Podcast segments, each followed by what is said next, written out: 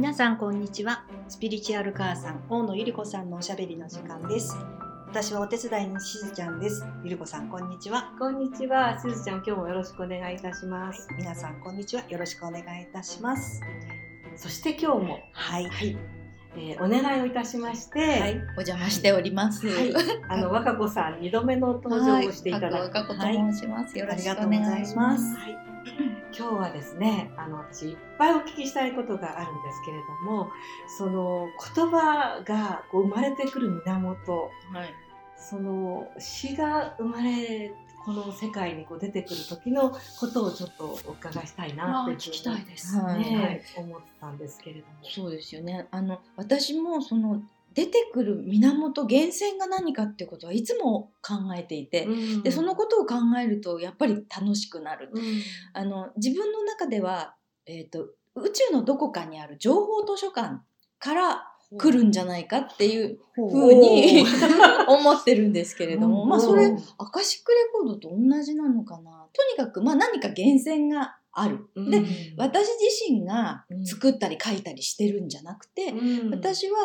例えば竹の筒とかチューブのようなものになって、その情報図書館からもたらされる言葉を文字化して世の中に出していくっていうようなスタンスで書いています。じゃあそのチューブになる感覚って、例えば今チューブになろうと思ったら、なれる感じ？ね、そこは問題なんですよね。ただいつも何度でもという千と千尋の神隠しの主題歌の言葉が、もたらされた時には、ちょっとゾーンに入ったような感覚になって、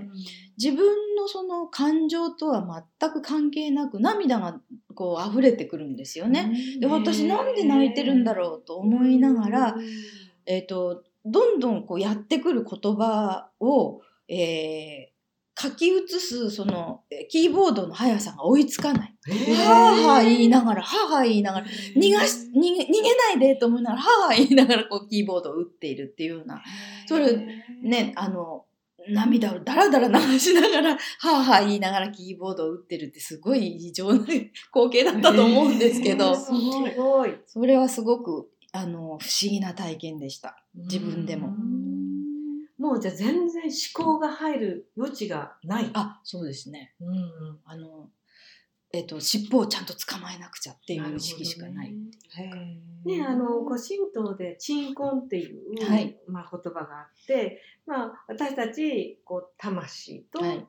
肉体である魂と魄が、同時にこうね宿っているのが私たちというか形で。で、そのゾーンに入るっていうのをよくね、私たちの言葉では魂魄一如って言って、なんかこう右脳と左脳だったりとか、その魂と肉体、感情と思考が全部こう一つにこう流れるっていうのが、ゾーン状態かなっていうふうに思うんですけれども、そういう時って多分本当にご自分自身の神聖なところが輝いて、そこから表現されているんだろうなっていう感じがあるんです。そうですね。なんかこうこれで一発当ててやろうとか、例えばすごいこれが大儲けになるだろうかみたいなことはやっぱり考えてないですもんね。ただこのいつも何度でもの曲に関しては先にメロディーがあって後から言葉を当てはめるっていう順番だったんですけれども、このメロディーが待っている言葉は何だろうっていうような、そういうすごい鳥肌が鳥肌立っちゃいます。そうですね。こうそれを私がチューブになってなんか下ろすだけだっていうような。さっきおっしゃってたその宇宙図書館というか、そのね、こう図書館の中にもすでにそのメロディーに合った言葉が決まっていて、すでにあって、そこにアクセスして下ろしたみたいな、そうですね。いや、素晴らしい、すみません、私からも質問なんですけれども、その千と千尋の神隠しっていうお話自体の内容もご存知の上で書かれたんですかと思うでしょ。ところがですね、あの曲はその前に、潰れた企画のために書いた歌だったんです。そう、ちょっとこれ話すと長くなるから時間足りるかな。大丈夫、大丈夫です。もしよろしかったら聞かせてください。最初はもののけ姫を見た、いつも何度でもの歌い手の木村由美さんが、はいはいもののけ姫を見て感動して、うん、宮崎駿監督にファンレターを送るところからが始まりなんですね。それで、木村由美さんっていうのは割と草の根的に活動を当時していた人で、はいうん、で、自分が歌ったもののけ姫のテーマソングだとかいろんな、歌を音源をつけて宮崎監督にファンレターとして送りました、うん、で宮崎監督は毎日多分段ボール2箱分ぐらいファンレターが届くような人なので、はいスタッフがより分けて渡すんですって。うんだけど中開けてみるのかな。いや中どうなんですかね。うん、それで宮崎駿監督は音楽が大好きなので、うん、優先的に多分音源のついているものとかが監督のところにより分けられた結果届いたというのはあると思うんですけれども、うんうん、監督はその木村由美さんの歌を聴き手紙を読んでなんとファンレターに返事を書いてくださるんですよ。でそれも天文学的確率の低さだっていうふうにスタッフに言われたんですけども、うん、でそこには今こういう、映画を僕は作っています、うんあらすじがこう書いてあって、うん、でこの場面で主人公が歌う歌を今妄想しています。もしかしたら木村由美さんあなたにこの音楽を頼むかもしれないけれども、うん企画というのは潰れるものなので、うん、期待しないで待っててくださいねって言われて でその時とちょうど木村由美さんの頭の中に払っても払っても消えないメロディーがもう何度でも繰り返されるメロディーがあって、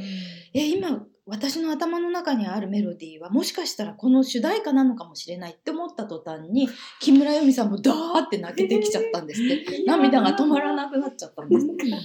でそれを譜面に起こしてさあ詩を作ろうと思った時に詩が出てこない、うん、賀来さんにじゃあ頼もうか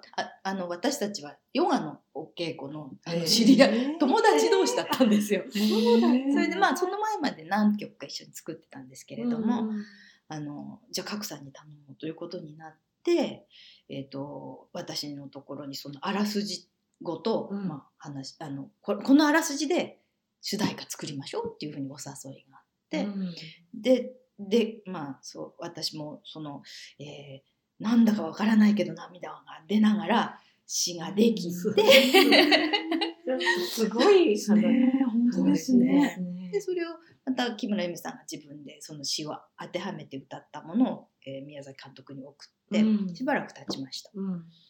でまた返事が来るんですよ、うん、とてもいい曲でした。本当に僕はこの曲が好きでした、うん、でも残念ながら企画が潰れました、うん、でもこの曲はいい曲なのでずっと歌い続けていってくださいね、うんそんなもんだろうなみたいな風に私と、うん、もう楽曲ができたっていうことで幸せな気持ちになって、うんうんうん、でそれから2年ぐらいかな、彼女のライブ活動でその曲は歌われ続け、2001年の2月に、スタジオジブリから連絡が来て例の2年前のあの曲ですけど、新しいその映画の企画の主題歌に使いたいんですけどって言われて合うんですかだって違う作品ですよ、いや合うんです、あれを聴きながらずっと宮崎は仕事をしてましたすごいそれでコンビで世の中に出たっていう初めて聞く、こんな素晴らしいお話を伺えるとはもうちょっと運命的な運命というか宿命というか、そうですね、素晴らしいですね、素晴らしいですね。やっぱり作品がもうすでにあって、はい、そして降りてくるべきところに降りてきて、うん、でだから意味もなく涙が出るときってきっとなんかそういう波動とそうですね、うん、この次元じゃない大きなより大いなる波動と共鳴したときなのかな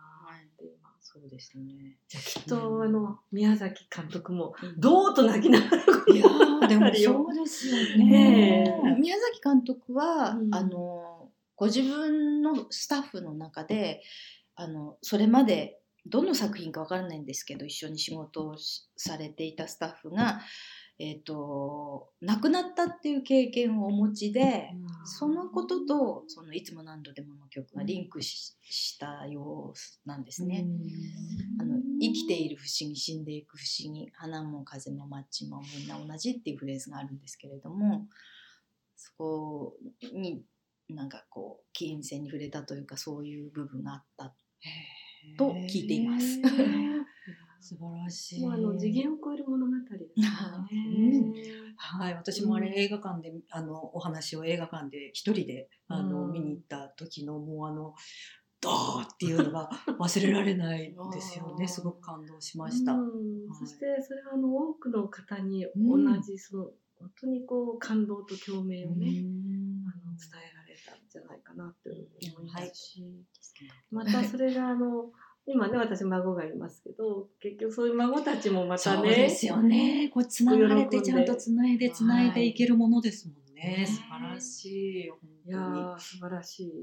お話をありがとうございました。ありがとうございます。で先ほどちらっと詩は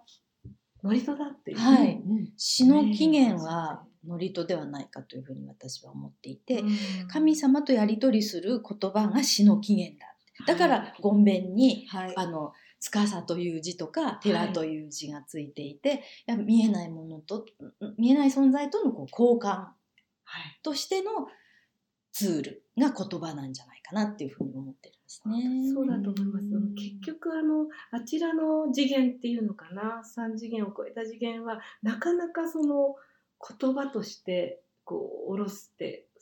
説明をするのが難しい。でその中で結局そのエネルギーを下ろせるのはまずはシンボリックなものであったりとかで、詩とか絵とかアートなんじゃないかなというふうに思っていて、ね、だから祝詞もまさにね、そうですね、違う次元をつなぐ言葉ですもんね。はい、言葉そのものかもしれないし、言葉と言葉の間にあるところにエネルギーが宿るんじゃないかなっていうふうにも思うんですよね。それも素敵ですね。言葉そのもの、言葉と言葉の間の、それはなんか今日初めて伺いました。ありがとうございます。いや本当いつまでもお話を伺っていたいんですけど、本当にありがとうございます。今日はね、前回、ポエタルカードをリーディングしていただいたのでお返しに神様カードをじゃあシャッフルをしていただいて、シャッフルですね、じゃあ今の1枚というか今の1枚、この3枚が来るな、この人か、にねぎににぎのみこと。これ入れなかったですけど、入れなかったですね。一番最初にひっくり返ったカードが、高み結びの神と神結びの神。ね、その陰と陽の大元のエネルギーが、まずはひっくり返って、ジャンピングカードも読むんですよね。で、今、まさにですね、新しいエネルギーっていうのが流れてきているような感じがします。いや、だってゆり子さんに今日、出会えてこんなにお話ができたってことは新しいエネルギーが入ってきたってことだと思います。でもうそれがどんどん今まさにこう流れてきていて、でこれがこのににぎのみことのその髪の毛にそのままつながっていく、色もそうだし、本当だ、本当ですね。でににぎのみことっていうのは、形のないその世界を、結局はですね、この瑞穂の国を、制定されたという、ことで、三種の神器を使って結局形あるエネルギーに収めたということなので、ですからこれからですね、2020年に向けて、なんかこうすごく新しいジャンルっていうのかな、でその方向性の扉が開いていくということで、でこう、今和歌子さんの意識をねこうリーディングしてみると、今なんかこうものすごい勢いで拡大していくっていう感じが見えます。で、もうその今この中で意識が向くのはこの緑色なんですけれども、はい、その緑色っていうのがやっぱりその地球を表しているなという感じがして、うんうん、なのでこれから先ですね、ご自身が五感として例えば自然霊だとかエレメンタルとか、はいまあ、そういう存在たちとの交流と、それからこの間ねお話で目に見えないその、まあ、神女神たち、はい、お不動産の話をされていましたけれども、うん、そちらとのそのエネルギー的な交流、うん、それから宇宙図書館って宇宙図書館とおっしゃってました？宇宙のどこかにある情報図書館、情報図書館で、それはまあ私の感覚で言うとアカシックレコードという、はい、その本当にこう集合意識そのものの、うん、そして宇宙の情報までも入った、まあ、情報のデータバンクなんですけれども、はいはい、そこに今度はですね過去世で魔法使いやってたなっていう、すごく、あと陰陽師もやってたなというふうに思うので、そこら辺でその星からのメッセージであったりとか、はい、それからその昔レコードと呼ばれるそういう情報の図書館に、はい、意識をしてどんどんこうアクセスをしていかれるというのが、はい、まさにそのこの剣を象徴するその情報だったりとか真実だったりとか、はい、そういうところとつながってですね、はい、リアルになんかなんとなくこう声が聞こえてきたとかいうんじゃなくて、うん、ご自身が自由自在にそこの図書館に出入りする、うん、図書館カードをもらってるっていう、そんなカードからの、はい、情報が。この剣って言葉も象徴しますもんね。そうですね、言葉と情報で、はい。わかりました、はい、ありがとうございます。緑は私のテーマカラーです。ちなみに。そうですか、はい、この緑がすごくなんか話しかけてきたので、はい、大好きな色です、はい、今日もね緑のお召し物で、はいはい、じゃあ楽しいお話をありがとうございました。ありがとうございました。